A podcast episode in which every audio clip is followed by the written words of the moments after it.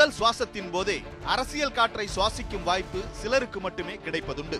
அந்த சிலரில் இந்திரா காந்தி முக்கியமானவர். மோதிலால் நேருவின் பேத்தியாக ஜவஹர்லால் நேருவின் மகளாக பிறந்துவிட்டு அரசியல் காற்றை அவ்வளவு சுலபமாக புறந்தள்ளிவிட முடியுமா என்ன? ஆம் ஆயிரத்து தொள்ளாயிரத்து பதினேழாம் ஆண்டு நவம்பர் பத்தொன்பதாம் தேதியன்று ஜவஹர்லால் நேரு கமலா தம்பதிக்கு பெண் குழந்தை பிறந்தது. தாத்தா மோதிலாலுக்கு தன் தாயாரின் பெயரான இந்திராணியை பேத்திக்கும் சூட்ட வேண்டும் என்று விருப்பம். நேருவுக்கோ பிரியதர்ஷினி என்ற பெயரின் மீதே பிரியம். இரண்டையும் சேர்த்து இந்திரா பிரியதர்ஷினி என்ற பெயர் சூட்டப்பட்டது. துடிதுடிப்பும் பரபரப்புமாக வளர்ந்து கொண்டிருந்தார் இந்திரா. அப்போது நேருவின் வீட்டுக்கு காந்தி வருவார். காந்தி வருகிறார் என்றால் அவரை பின்பற்றி காங்கிரசே வருகிறது என்றுதான் பொருள். அப்படி நேருவின் வீட்டுக்கு வரும் அத்தனை காங்கிரஸ் தலைவர்களுடனும் பழகும் வாய்ப்பு இந்திராவுக்கு கிடைத்தது. வெறுமனே பழகும் வாய்ப்பு மட்டுமல்ல அவ்வப்போது போராட்டத்தில் பங்கேற்கும் வாய்ப்பும் இந்திராவிற்கு கிடைத்தது. அந்நிய துணிகள் எரிப்பு போராட்டத்தில் காங்கிரஸ் ஈடுபட்ட போது ஆனந்தபவன் வீட்டு மொட்டை மாடியில் தன்னுடைய வெளிநாட்டு ஆடையை தீக்கிரையாக்கினார் இந்திரா. ஆறு வயதில் பள்ளியில் சேர்க்கப்பட்ட இந்திரா செசிலியா என்கிற ஆங்கில பள்ளியில் படிப்பது நேருவுக்கு பிடிக்கவில்லை. ஆனால் மோதிலாலின் விருப்பம் அதுவே என்பதால் அந்த பள்ளியிலேயே படிப்பை தொடர்ந்தார் பிறகு பள்ளியிலிருந்து விடுவிக்கப்பட்ட இந்திராவிற்கு சில ஆசிரியர்கள் வீட்டுக்கு வந்து பாடம் சொல்லிக் கொடுத்தனர். இந்தி ஆங்கிலம் உருது உள்ளிட்ட மொழிகளை இந்திரா கற்றுக்கொண்டது அதன் பிறகுதான். ஆங்கில கதைகளை கமலா நேரு வாசிக்க அதற்கு நேரு மொழிப்புரை கொடுக்க அதை கேட்டு கேட்டு வளர்ந்தவர் இந்திரா. சுதந்திர போராட்டத்தில் ஈடுபட்டிருந்த நேருவை அவ்வப்போது கைது செய்து நீண்ட நாட்களுக்கு சிறையில் முடக்கி விடுவது பிரிட்டிஷாரின் வழக்கம். அப்படி சிறையில் இருக்கும் போதெல்லாம் மகள் இந்திராவிற்கு கடிதம் எழுதுவார் நேரு. அந்த கடிதங்கள் எல்லாம் குசலம் விசாரிக்கும் சராசரி குடும்ப கடிதங்கள் அல்ல. உலக சரித்திரத்தை அறிமுகப்படுத்தும் அறிவு களஞ்சியங்கள். பின்னாளில் அந்த கடிதங்கள் தொகுக்கப்பட்டு உலக வரலாற்று காட்சிகள் என்ற தலைப்பில் புத்தகமாகவே வெளியானது. வீட்டு படிப்பு மட்டும் போதாது என்பதால் ரவீந்திரநாத் தாகூரால் நிறுவப்பட்ட சாந்தி நிகேதன் என்ற புகழ்பெற்ற பள்ளியில் சேர்க்கப்பட்டார் இந்திரா. மிகச்சிறந்த கல்வியை புகட்டும் அந்த பள்ளியில் கடுமையான நெறிமுறைகள் பின்பற்றப்படும் என்று கேள்விப்பட்டிருந்தார் இந்திரா. ஆகவே சற்று அச்சத்துடனும் பிரமிப்புடனும் தான் அங்கு நுழைந்தார் இந்திரா. பாடங்களை படித்த அதே வேளையில் கலையின் மீதும் இந்திராவிற்கு ஆர்வம் இருந்தது. ஆகவே விஸ்வபாரதி என்கிற கலைப்பாடத்தையும் படித்தார் இந்திரா. கல்வி பயிலும் போதே இந்திராவிற்கு அரசியல் மீதும் ஆர்வம் வந்திருந்தது. அதில் ஒன்றும் ஆச்சரியமில்லை. அந்த ஆர்வத்தை வளர்த்தெடுக்க நேருவும் கமலாவும் முன்வந்ததுதான் இந்திராவிற்கு ஆச்சரியம். காங்கிரஸ் கட்சிக்கு சிறுவர் சிறுமிகளை உள்ளடக்கிய அமைப்பு ஒன்றை உருவாக்க வேண்டும் என்கிற எண்ணம் கமலா நேருவுக்கு வந்தது. அதை செயல்படுத்தும் பொறுப்பை பிஷம்பர்நாத் பாண்டே என்பவர் ஏற்றுக்கொண்டார். வானர சேனை என்று செல்லமாக அழைக்கப்பட்ட அந்த அணியின் தலைவியாக இந்திரா தேர்ந்தெடுக்கப்பட்டார். அப்போது அவருக்கு வயது பதிமூன்று. பாப் கட்டிங் செய்யப்பட்ட தலையில் கதற்குள்ளாய் அணிந்து கொண்டு போராட்டங்களில் பங்கேற்பதை வழக்கமாக்கிக் கொண்டார் இந்திரா. நேருவைப் போலவே கமலா நேருவும் நேரடி அரசியலில் ஈடுபட்டிருந்தார். அப்போது அவருக்கு துடிதுடிப்பான இளைஞர் ஒருவர் அறிமுகமானார். அவர் பெயர் பெரோஸ் காந்தி. சுதந்திர போராட்டத்தில் பங்கெடுக்க வேண்டும் என்கிற விருப்பத்தை கமலாவிடம் சொன்னார் பெரோஸ். அதை ஏற்று பெரோஸை தனது சீடராக ஏற்றுக்கொண்டார் கமலா. அது முதல் காங்கிரஸ் பொதுக்கூட்டங்கள் போராட்டங்கள் பேரணிகளில் பெரோஸ் பங்கேற்க தொடங்கினார். அவ்வப்போது கமலா நேருவை பார்க்க அவரது வீட்டுக்கு வந்தார். அப்போதுதான் இந்திராவும் பெரோஸும் பழகத் தொடங்கினர். முதலில் பெரோஸும் இந்திராவும் சாதாரணமாகத்தான் பழகத் தொடங்கினர். பிறகு இருவரும் மேல் படிப்புக்காக லண்டன் சென்றபோது அந்த பழக்கம் நட்பாக மாறி காதலாக கணிந்தது திருமணம் செய்து கொள்ள இருவரும் முடிவு செய்த போது பல தடைக்கற்களை தாண்ட வேண்டியிருந்தது. இங்கே தடைக்கற்களாக இருந்தவர்கள் நேருவும் காந்தியும் என்பது வியப்புக்குரியது. இருவருடைய எதிர்காலம் குறித்து காந்தியும் நேருவும் கவலைப்பட்டார்கள். இருவரையும் சமாதானம் செய்வதற்குள் இந்திராவிற்கும் பெரோஸுக்கும் போதும் போதும் என்றாகிவிட்டது. ஒரு வழியாக காந்தி நேருவின் ஆசியுடன் ஆயிரத்து தொள்ளாயிரத்தி நாற்பத்தி இரண்டு மார்ச் இருபத்தி ஆறாம் தேதியன்று பெரோஸ் இந்திரா திருமணம் நடைபெற்றது. புதுமண தம்பதிகள் தேனிலவு முடித்த கையோடு போராட்ட களத்துக்குத்தான் வந்தனர். ஆம் பிரிட்டிஷாருக்கு எதிராக வெள்ளையனே வெளியேறு இயக்கத்தை தீவிரப்படுத்தி இருந்தார் காந்தி. அந்த போராட்டத்தில் ஈடுபட்ட நேரு கைது செய்யப்பட்டார். கைதிலிருந்து தப்பிக்க தலைமறைவாகி இருந்தார் ஃபெரோஸ் அப்போது இந்திராவிற்கு மிக முக்கியமான பணி வீட்டில் காத்திருந்தது. அது தலைமறைவாக இருந்த லால் பகதூர் சாஸ்திரியை பத்திரமாக பார்த்துக் கொள்வது. அதை கணக்கச்சிதமாக செய்து கொடுத்து தலைவர்களின் நம்பிக்கையை பெற்றார் இந்திரா. திருமணமான கையோடு பொதுக்கூட்டம் ஒன்றில் பிரிட்டிஷ் ஆட்சிக்கு எதிராக பேசி கைது செய்யப்பட்ட இந்திராவின் முதல் சிறைவாசம் சுமார் எட்டு மாத காலத்திற்கு நீடித்தது. இந்தியாவிற்கு சுதந்திரம் கொடுப்பதற்கான வேலைகளில் பிரிட்டிஷ் ஆட்சியாளர்கள் மும்முரமாக ஈடுபட்டிருந்ததால் நேருவுக்கான அரசியல் பணிகள் மிகுதியாக இருந்தன. கமலா நேருவும் மறைந்து விட்டதால் நேருவின் தனிப்பட்ட மற்றும் அரசியல் பணிகளை கவனித்துக் கொள்ள வசதியாக நேருவுடன் டெல்லியிலேயே தங்கிவிட்டார் இந்திரா. இடைப்பட்ட காலங்களில் இரண்டு ஆண் குழந்தைகளுக்கு தாயாகி இருந்தார் இந்திரா. முதல் குழந்தை ராஜீவ்காந்தி இரண்டு ஆண்டுகள் கழித்து பிறந்த இரண்டாவது குழந்தைக்கு சஞ்சய் காந்தி என்று பெயர் வைத்தார்கள். இரண்டு குழந்தைகளுக்கு தாயாகிவிட்ட பிறகும் கூட இந்திரா நேருவுடனே தங்கியிருந்ததில் பெரோசுக்கு மிகுந்த வருத்தம். ஆனால் சுதந்திர இந்தியாவின் பிரதமர் என்ற உயர் பொறுப்பை ஏற்றிருக்கும் தந்தைக்கு துணையாக இருப்பது தவிர்க்க முடியாத ஒன்று என்றார் இந்திரா. அதில் ஃபெரோஸுக்கு துளியும் விருப்பமில்லை. விளைவு இந்திரா ஃபெரோஸ் இடையே கருத்து வேறுபாடுகள் முளைத்தன. இந்திரா டெல்லியிலும் ஃபெரோஸ் லக்னோவிலும் தனித்தனியே தங்கினர். நேரு பொதுக்கூட்டத்திற்கு சென்றாலும் நாடாளுமன்றத்திற்கு சென்றாலும் கட்சியின் காரிய கமிட்டி கூட்டத்திற்கு சென்றாலும் தந்தைக்கு துணையாக செல்வதை வழக்கமாக்கிக் கொண்டார் இந்திரா. ஒரு கட்டத்தில் பிரதமர் நேருவின் அறிவிக்கப்படாத செயலாளராகவே பணியாற்றினார் இந்திரா. ஆயிரத்து தொள்ளாயிரத்தி ஐம்பத்தி இரண்டு சுதந்திர இந்தியாவின் முதல் பொதுத் தேர்தல் அறிவிக்கப்பட்டிருந்தது. அநேகமாக இந்திரா காந்தியும் தேர்தலில் போட்டியிடுவார் என்று எதிர்பார்க்கப்பட்டது. ஆனால் தந்தை நேரு கணவர் ஃபெரோஸ் ஆகிய இருவர் ஏற்கனவே தேர்தல் களத்தில் இருந்ததால் அதை தவிர்த்த இந்திரா இருவருக்கும் ஆதரவாக தேர்தல் பிரச்சாரத்தில் தீவிரமாக ஈடுபட்டார். தேர்தலின் முடிவில் காங்கிரசே வெற்றி பெற்றதால் நேருவே பிரதமராக தொடர்ந்தார். ராபரேலி தொகுதியில் வெற்றி பெற்ற ஃபெரோஸ் டெல்லிக்கு வந்து தீன்மூர்த்தி பவனிலேயே தங்கிவிட்டார். ஆனால் அங்கே அவருக்கு அதிருப்திகளே அதிகம் கிடைத்தன. பிரதமர் நேருவின் மகள் என்ற முறையில் இந்திராவிற்கு கிடைக்கும் மரியாதைகள் பெரோஸின் கவனத்தை கலைத்தன. கூடவே தனக்கு உரிய மரியாதை தரப்படவில்லை என்றும் வருந்தினார் அந்த அதிருப்தியும் ஆத்திரமும் நேருவின் மீதே திரும்பின. ஒருமுறை காங்கிரஸ் காரிய கமிட்டி கூட்டத்தில் பேசிய பெரோஸ் காரிய கமிட்டி உறுப்பினர்கள் குடும்பத்துடன் பங்கேற்க அனுமதி உண்டா என்று கேட்டார் அப்படி கேட்டதற்கு காரணம் நேருவின் அருகில் இந்திராவும் அமர்ந்திருந்ததுதான். அதற்கு மன்னிப்பு கேட்டார் நேரு. அதில் இந்திராவுக்கு மிகவும் வருத்தம். அடுத்த சில மாதங்களிலேயே இந்திராவை காங்கிரஸ் காரிய கமிட்டி உறுப்பினராக்கி பெரோசுக்கு பதில் கொடுத்தார் நேரு. நேருவின் மகள் என்பதை தாண்டி காங்கிரசின் பிரச்சார முகமாகவும் இந்திரா விளங்கினார். அவ்வப்போது நடைபெறும் மாநில சட்டமன்ற தேர்தல்களின் போது காங்கிரசுக்கு ஆதரவாக பிரச்சாரம் செய்தார் இந்திரா. அவருடைய உழைப்பையும் பணியையும் அங்கீகரிக்கும் வகையில் அகில இந்திய இளைஞர் மற்றும் பெண்கள் காங்கிரஸ் தலைவராக நியமிக்கப்பட்டார் இந்திரா. தேர்தல்களில் காங்கிரஸ் கட்சியின் வேட்பாளர்களை இறுதி செய்யும் அதிகாரம் கொண்ட அமைப்பு ஆட்சி மன்ற குழு. அந்த குழுவின் உறுப்பினர்களுள் ஒருவராக இந்திரா காந்தி நியமிக்கப்பட்டார். காங்கிரஸ் கட்சியின் அதிகார படிக்கட்டுகளில் மெல்ல மெல்ல ஏறிக்கொண்டிருந்த இந்திரா ஆயிரத்து தொள்ளாயிரத்தி ஐம்பத்தி ஒன்பதாம் ஆண்டு உச்சத்தை தொட்டார். அந்த ஆண்டில்தான் அகில இந்திய காங்கிரஸ் கட்சியின் தலைவராக இந்திரா காந்தி தேர்ந்தெடுக்கப்பட்டார். நேரு காமராஜர் மொரார்ஜி ஜெகஜீவன் ராம் உள்ளிட்ட பல தலைவர்கள் இருக்கும்போது வயதிலும் அனுபவத்திலும் மிகவும் இளையவரான இந்திரா தலைமை பதவிக்கு வந்தது மிகுந்த வியப்புடன் பார்க்கப்பட்டது. காங்கிரஸ் காரிய கமிட்டி உறுப்பினர் தொடங்கி காங்கிரஸ் கட்சியின் தலைவர் வரை இந்திரா முன்னேறி வந்த காலத்தில் கட்சியிலும் ஆட்சியிலும் தனிப்பெரும் அதிகார மையமாக இருந்தவர் நேரு என்பது குறிப்பிடத்தக்கது. இப்படி கட்சியின் உச்சத்தை தொட்ட இந்திரா காந்தி மிகவும் சர்ச்சைக்குள்ளானது கேரள ஆட்சி கலைப்பு விவகாரத்தில்தான். கேரள முதல்வர் இஎம்எஸ் அரசை கலைக்க வேண்டும் என்கிற கோரிக்கையை அந்த மாநில காங்கிரஸ் கமிட்டி தொடர்ச்சியாக வலியுறுத்தியது. அதற்கு இந்திரா காந்தியின் பரிபூரண ஆதரவு இருந்தது.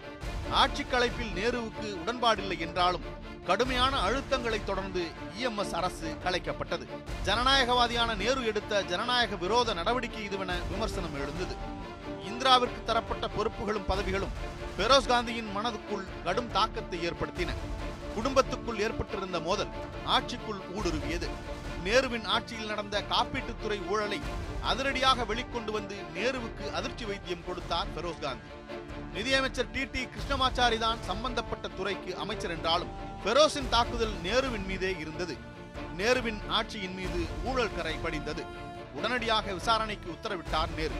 பிறகு அமைச்சர் டி டி கிருஷ்ணமாச்சாரி ராஜினாமா செய்தார். நேருவுக்கும் ஃபெரோஸுக்குமான யுத்தத்தின் உச்சகட்டத்தில் தோல்வி அடைந்தவர் தந்தை நேரு என்பது இந்திராவின் மனதை வெகுவாக பாதித்தது. விளைவு கணவர் ஃபெரோஸிடமிருந்து மெல்ல மெல்ல விலகத் தொடங்கினார். அவர்களுடைய அந்த பிரிவு ஆயிரத்து தொள்ளாயிரத்து அறுபது செப்டம்பர் ஏழு அன்று நிரந்தரமாக மாறியது. ஆம் நெஞ்சுவலி காரணமாக ஃபெரோஸ் காந்தி மரணமடைந்தார். இந்திரா காந்தி தன்னுடைய வாழ்க்கையில் சந்தித்த பேரதிர்ச்சிகளுள் ஃபெரோஸின் மரணம் முக்கியமானது. அந்த அதிர்ச்சியையும் தாண்டி அரசியல் பணிகளில் ஆர்வம் செலுத்தினார் இந்திரா. குறிப்பாக பிரதமர் நேருவின் வெளிநாட்டு பயணங்களில் உடன் செல்வதை வழக்கமாக்கிக் கொண்டார். அதன் மூலம் உலக நாடுகளின் தலைவர்கள் ஆட்சியாளர்களுக்கு இந்திரா நன்கு அறிமுகமானார். இந்திய அரசியலை தாண்டி உலக அரசியலை உள்வாங்கியதற்கு நேருவுடன் செய்த உரையாடல்கள் மிக முக்கிய காரணம். ஆட்சியின் சூட்சுமங்களையும் அரசியலின் நுணுக்கங்களையும் கற்றுக்கொண்டிருந்த இந்திராவிற்கு மீண்டும் ஓர் அதிர்ச்சி வந்து சேர்ந்தது. ஆம் ஆயிரத்து தொள்ளாயிரத்து அறுபத்தி நான்காம் ஆண்டு மே இருபத்தி ஏழாம் தேதியன்று பிரதமர் நேரு மரணமடைந்தார். அது இந்திராவுக்கு மட்டுமல்ல ஒட்டுமொத்த இந்தியாவுக்குமான அதிர்ச்சி. ஆனாலும் அடுத்தடுத்து இயங்க வேண்டிய சூழல். மறைந்த பிரதமர் நேருவின் இடத்திற்கு லால் பகதூர் சாஸ்திரியை கொண்டு வந்தார் அகில இந்திய காங்கிரஸ் கட்சியின் தலைவர் காமராஜர். நேருவின் குடும்பத்தைச் சேர்ந்த ஒருவரை அமைச்சரவையில் சேர்க்க விரும்பிய பிரதமர் சாஸ்திரி நேரே இந்திராவை சென்று சந்தித்து பேசினார். அமைச்சரவையில் இடம்பெற வேண்டும் என்று அழைப்பு விடுத்தார். முதலில் தயங்கிய இந்திரா பிறகு சம்மதித்தார். தகவல் மற்றும் ஒளிபரப்புத்துறை என்ற முக்கியத்துவம் வாய்ந்த துறை ஒதுக்கப்பட்டது. பிறகு மாநிலங்களவை உறுப்பினராக தேர்ந்தெடுக்கப்பட்டார். அமைச்சரவையில் இந்திரா காந்திக்கு போதுமான முக்கியத்துவம் கொடுத்ததோடு மட்டுமன்றி காமன்வெல்த் மாநாட்டில் கலந்து கொள்ள தன்னுடைய பிரதிநிதியாகவும் இந்திராவை அனுப்பி வைத்தார் பிரதமர் சாஸ்திரி. எல்லாம் சுமூகமாகவே சென்று கொண்டிருந்தது. ஆனால் வெளியுறவுத்துறை அமைச்சராக ஸ்வரன் சிங் நியமிக்கப்பட்டது இந்திராவுக்கு அதிருப்தியை கொடுத்தது. தனக்கு நெருக்கமான துறைக்கான அமைச்சரை தன்னிடம் சொல்லாமல் நியமித்ததில் இந்திராவிற்கு அதிருப்தி. அந்த நொடியில் இருவருக்கும் இடையே பனிப்போர் தொடங்கியது. அது பகிரங்க போராக மாறுவதற்கு தமிழகம் வழியமைத்து கொடுத்தது. தமிழகம் என்றால் தமிழகத்தில் நடந்த மொழிப்போர் மத்திய அரசின் இந்தி திணிப்புக்கு எதிராக தமிழகத்தில் மாணவர்கள் மிகப்பெரிய அளவில் போராடி கொண்டிருந்தனர். மாநிலம் முழுக்க கலவரம். நிலைமை எல்லை மீறி கொண்டிருப்பதை அறிந்த இந்திரா உடனடியாக தமிழ்நாட்டிற்கு புறப்பட்டார். போராட்டக்காரர்களுடன் பேச்சுவார்த்தை நடத்தினார். மாநிலத்தில் அமைதி திரும்ப தன்னால் ஆன அனைத்து முயற்சிகளையும் எடுப்பதாக உறுதியளித்தார். இந்திராவின் தமிழக பயணம் பிரதமர் சாஸ்திரிக்கு அதிருப்தியை கொடுத்தது. தன்னை மீறி சென்று விட்டதாக வருத்தப்பட்டார். அந்த செய்தி இந்திராவின் கவனத்துக்கு சென்றது. கலவரத்தால் பாதிக்கப்படும் மக்களுக்கு ஆறுதல் சொல்ல போனது பிரதமரை மீறிய செயல் என்றால் அடிக்கடி ஆறுதல் சொல்ல போவேன் என்று பிரதமர் சாஸ்திரிக்கு எதிர்வினையாற்றினார் இந்திரா. பனிப்போர் அத்தோடு முடியவில்லை. பனிமழை பொழியும் காஷ்மீர் விவகாரத்திலும் தொடர்ந்தது. ஆயிரத்து தொள்ளாயிரத்தி அறுபத்தி ஐந்தாம் ஆண்டு ஆகஸ்ட் முதல் வாரத்தில் காஷ்மீருக்கு சுற்றுப்பயணம் சென்றார் இந்திரா. அந்த சமயத்தில் ஸ்ரீநகரில் பெரும் பதற்றம் உருவாகி இருந்தது உடனடியாக டெல்லி திரும்புமாறு இந்திராவிடம் அதிகாரிகள் வற்புறுத்தினர். ஆனால் அதை மறுத்த இந்திரா கலவரம் முடியும் வரை காஷ்மீரிலேயே தங்கியிருந்து கலவரப் பகுதிக்கு நேரில் சென்று பார்வையிட்ட பிறகுதான் டெல்லி திரும்பினார் மிகவும் துணிச்சலான காரியம் என்று பத்திரிகைகள் இந்திராவை புகழ்ந்து தள்ளின. ஆயிரத்தி தொள்ளாயிரத்தி அறுபத்தி ஐந்தாம் ஆண்டு நடந்த இந்திய பாகிஸ்தான் யுத்தத்திற்கு பிறகு இருதரப்பு அமைதி ஒப்பந்தத்தில் கையெழுத்திடுவதற்காக சோவியத் நாட்டின் தாஷ்கண்ட் நகருக்கு சென்றார் பிரதமர் சாஸ்திரி. தாஷ்கண்ட் பிரகடனம் கையெழுத்தான கையோடு அங்கேயே மரணமடைந்தார். மீண்டும் ஒரு பிரதமரை தேர்ந்தெடுக்க வேண்டிய நிர்பந்தம் உருவானது. நேரு மறைந்த போதே தான் பிரதமராக வேண்டுமென விரும்பினார் மொரார்ஜி தேசாய். ஆனால் காமராஜர் சாஸ்திரியை தேர்ந்தெடுத்திருந்தார். தற்போது சாஸ்திரிக்கு பதிலாக தன்னை தேர்ந்தெடுக்க கோரினார் மொரார்ஜி ஆனால் காமராஜரின் மனதில் வேறொரு கணக்கு இருந்தது. சாஸ்திரியின் இடத்தை நிரப்புவது மட்டும் இப்போதைய நெருக்கடி அல்ல. நல்ல ஆட்சியாளராக தேர்ந்த நிர்வாகியாக எல்லோரையும் அரவணைத்து செல்பவராக இருக்க வேண்டும். குறிப்பாக அடுத்தடுத்து வரப்போகும் தேர்தல்களில் மக்களை கவர்ந்து வாக்குகளை திரட்டித் தருகின்ற செல்வாக்கு நிரம்பிய தலைவராக இருக்க வேண்டும் என்பது காமராஜரின் கணக்கு. அதன்படி இந்திரா காந்தியை பிரதமராக்க விரும்பினார் காமராஜர். அதில் மொரார்ஜிக்கு விருப்பமில்லை. போட்டிக்கு தயார் என்றார் மொரார்ஜி. இருவருக்கும் இடையே போட்டி உருவானது. இறுதியில் காமராஜர் முன்னிறுத்திய இந்திரா காந்தி வெற்றி பெற்று இந்தியாவின் பிரதமராக தேர்ந்தெடுக்கப்பட்டார். அப்போது இந்திரா காந்திக்கு வயது நாற்பத்தி எட்டு. இந்திரா காந்தி குருவியா எறும்பா என்ற சர்ச்சைதான் நாடு முழுக்க உளவிக் கொண்டிருந்தது. இத்தனை இளம் வயதில் பிரதமர் என்ற பதவி என்பது குருவியின் தலையில் பணங்காயை வைப்பது போன்றது. பாரம் சுமக்க முடியாமல் திணறி விடுவார் என்றது ஒரு குழு. இல்லை இல்லை.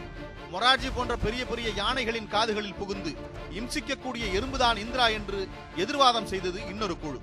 ஆகவே தான் எடுத்து வைக்க வேண்டிய ஒவ்வொரு அடியையும் மிகவும் கவனமாக எடுத்து வைத்தார் மூத்த தலைவர்களின் ஆலோசனைகளையும் அறிவுரைகளையும் பெற்று செயல்படும் அதே வேளையில் ஐக்கிய குஜ்ரால் நந்தினி சத்பதி உமாசங்கர் தீட்சித் டிபி மிஸ்ரா தினேஷ் சிங் உள்ளிட்ட இளம் தலைவர்களையும் தம் பக்கம் வைத்துக் கொண்டார் இந்திரா காந்தி.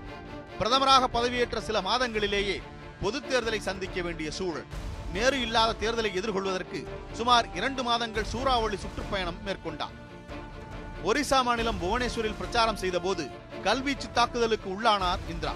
ஆனாலும் அசராமல் பிரச்சாரத்தில் ஈடுபட்டார். அந்த தேர்தலில் மீண்டும் காங்கிரசே வெற்றி பெற்றது. இரண்டாவது முறையாக பிரதமராகி இருந்தார் இந்திரா காந்தி. அப்போது மொரார்ஜியை துணை பிரதமராக்கிய இந்திரா அவர் கேட்ட உள்துறைக்கு பதிலாக நிதித்துறையை கொடுத்திருந்தார். அதுதான் மூத்த தலைவர்களிடம் இந்திரா காந்தி ஆளுமை செலுத்திய முதல் புள்ளி. பிறகு மொரார்ஜியுடன் மோதல் முற்றிய போது நிதித்துறையை தாமே எடுத்துக்கொண்ட இந்திரா ஒருமுறை பட்ஜெட்டையும் தாக்கல் செய்தார். சுதந்திர இந்தியாவில் ஒரு பெண் தாக்கல் செய்த ஒரே பட்ஜெட் அது மட்டுமே. இரண்டாவது முறையாக பிரதமரானதும் பத்து அம்ச திட்டத்தை அமல்படுத்தினார் பிரதமர் இந்திரா. வங்கிகளை தேசிய மயமாக்குவது ஆயுள் காப்பீட்டை தேசிய மயமாக்குவது மன்னர்களுக்கான மானிய ஒழிப்பு உணவு ஏற்றுமதியில் கட்டுப்பாடு என்பன போன்ற அம்சங்கள் ஒட்டுமொத்த இந்தியாவையும் இந்திராவை நோக்கி திரும்பி பார்க்க வைத்தன. நாட்டின் இன்றியமையாத தேவை பசுமை புரட்சி என்ற இந்திரா காந்தியின் அறிவிப்பு புரட்சி திட்டமாக பார்க்கப்பட்டது. அதே சமயம் தன்னுடைய மகன் சஞ்சய் காந்திக்கு கார் தயாரிக்கும் உரிமம் வழங்கியது பலத்த விமர்சனங்களை கிளப்பியது. இந்தியாவின் குடியரசுத் தலைவராக இருந்த ஜாகிர் ஹுசேன் திடீரென மரணமடையவே அவருக்கு பதிலாக இன்னொருவரை தேர்ந்தெடுக்க வேண்டிய நிர்பந்தம் உருவானது. அப்போது காங்கிரசின் மூத்த தலைவர்கள் சஞ்சீவ ரெட்டியை வேட்பாளராக்கினர். ஆனால் இந்திராவோ வி. வி. கிரியை ஆதரித்தார். காங்கிரசின் அதிகாரப்பூர்வ வேட்பாளரை எதிர்த்து எப்படி வேட்பாளரை நிறுத்தலாம் என்ற கேள்வி எழுந்தபோது காங்கிரஸ் எம்பிக்கள் மனசாட்சிப்படி வாக்களிக்கலாம் என்றார். அதன் பொருள் வி. வி. கிரியை ஆதரியுங்கள் என்பது. இந்திரா நினைத்ததே நடந்தது. வி. கிரியே குடியரசுத் தலைவரானார் மூத்த தலைவர்கள் அத்தனை பேரையும் இந்திரா காந்தி முந்திச் சென்ற முக்கியமான புள்ளி எது? அந்த புள்ளியில்தான் காங்கிரஸ் கட்சி இரண்டாக உடைந்தது. நிஜலிங்கப்பா காமராஜர் உள்ளிட்டோர் தலைமையில் ஸ்தாபன காங்கிரசும் இந்திரா தலைமையில் இந்திரா காங்கிரசும் உருவானது. மைனாரிட்டி அரசை தொடர விரும்பாத இந்திரா தேர்தலுக்கு தயாரானார் வறுமையை வெளியேற்றுவோம் என்றார் இந்திரா. ஆனால் எதிர்க்கட்சிகளோ இந்திராவை வெளியேற்றுவோம் என்றன எதிரிகள் இருமடங்கு பலத்துடன் இருந்த நிலையில் மும்மடங்கு வேகத்துடன் பிரச்சாரம் செய்தார். ஆகாய மார்க்கமாகவும் தரை மார்க்கமாகவும் இந்தியா முழுக்க சென்று மக்களை சந்தித்தார். விளைவு மீண்டும் ஒரு பிரம்மாண்ட வெற்றியை பெற்று பிரதமர் பதவியை உறுதி செய்தார் இந்திரா. மூன்றாவது முறையாக பிரதமரான இந்திரா காந்தி எடுத்த முக்கியமான முடிவு என்பது ஆயிரத்தி தொள்ளாயிரத்தி எழுபத்தி ஒன்றாம் ஆண்டில் நடந்த இந்திய பாகிஸ்தான் யுத்தம். உண்மையில் பாகிஸ்தானுக்குள் தான் உள்நாட்டு கழகம் வெடித்திருந்தது. அப்போது இந்தியா கிழக்கு பாகிஸ்தானுக்கு ஆதரவாக இருப்பதாகவும் முக்தி பாகினி என்கிற அமைப்புக்கு ஆதரவளிப்பதாகவும் குற்றம் சாட்டிய பாகிஸ்தான் இந்தியா மீது தாக்குதல் நடத்தியது. அதற்கு பதிலடி கொடுக்கும் வகையில் பாகிஸ்தான் மீது போர் தொடுத்த இந்திரா போரில் பாகிஸ்தானை வீழ்த்தி கிழக்கு பாகிஸ்தானை தனியாக பிரித்து வங்கதேசம் என்ற தனி நாட்டை உருவாக்கி கொடுத்தார். சுதந்திர இந்தியாவின் யுத்த வரலாற்றில் இந்திரா பெற்ற இந்த வெற்றி மிகப்பெரியது. பாகிஸ்தான் யுத்தம் கொடுத்த மகிழ்ச்சியும் உற்சாகமும் பிரதமர் இந்திரா காந்தியை அடுத்த கட்டத்திற்கு நகர்த்திச் சென்றன. அணுகுண்டு சோதனை நடத்த ஆயத்தமானார் பிரதமரின் விருப்பத்தை அப்படியே பூர்த்தி செய்து கொடுத்தனர் இந்திய அணு விஞ்ஞானிகள். ராஜஸ்தான் மாநிலம் பொக்ரானில் நடந்த இந்தியாவின் முதல் அணுகுண்டு சோதனை அண்டை நாடான பாகிஸ்தான் தொடங்கி உலக நாடுகள் பலவற்றையும் வியப்பில் ஆழ்த்தியது. சாதனை நிகழ்த்திவிட்ட உற்சாகத்தில் இருந்த பிரதமர் இந்திராவை அதிர்ச்சிக்குள்ளாக்கியது அந்த செய்தி. ஆம் ரேபரேலி தொகுதியில் இந்திரா காந்தி பெற்ற வெற்றி செல்லாது என்று அலகாபாத் உயர்நீதிமன்றம் தீர்ப்பு வழங்கி இருந்தது மக்கள் பிரதிநிதித்துவ சட்டத்தை மீறிவிட்டார் இந்திரா என்பதுதான் முக்கியமான குற்றச்சாட்டு. நீதிபதி ஜக்மோகன்லால் சின்ஹா கொடுத்த அந்த தீர்ப்பு இந்திரா காந்தியின் எம்பி பதவியை மட்டும் காவு வாங்கவில்லை. அவருடைய பிரதமர் பதவியே காவு கேட்டது. அதை ஏற்றுக்கொள்ள இந்திரா காந்தி விரும்பவில்லை. இந்திரா மட்டுமல்ல அவருடைய கட்சிக்காரர்களும் அதையே வலியுறுத்தினர். இந்திரா தான் இந்தியா இந்தியா தான் இந்திரா என்றார் இந்திரா காங்கிரஸ் கட்சியின் தலைவர் தேவகாந்த் பருவா. ஆனால் எதிர்க்கட்சிகளோ பிரதமர் இந்திரா உடனடியாக பதவி விலக வேண்டும் என்றனர். அசாதாரண சூழலை எதிர்கொள்ள அசாதாரண முடிவை எடுக்க தயாரானார். அந்த முடிவு எமர்ஜென்சி. தனக்கு ஏற்பட்ட அரசியல் நெருக்கடியை ஒட்டுமொத்த தேசத்துக்குமான நெருக்கடியாக மாற்றும் வகையில் இந்தியாவில் நெருக்கடி நிலையை அமல்படுத்த தயாரானார். குடியரசுத் தலைவர் பக்ருதீன் அலி அகமது உதவியுடன் நெருக்கடி நிலை அமல்படுத்தப்பட்டது. எதிர்க்கட்சி தலைவர்கள் தேடி தேடி கைது செய்யப்பட்டனர். பத்திரிகைகள் கடுமையான தணிக்கைக்கு உள்ளாகின. பத்திரிகை சுதந்திரம் முழுமையாக பறிக்கப்பட்டது.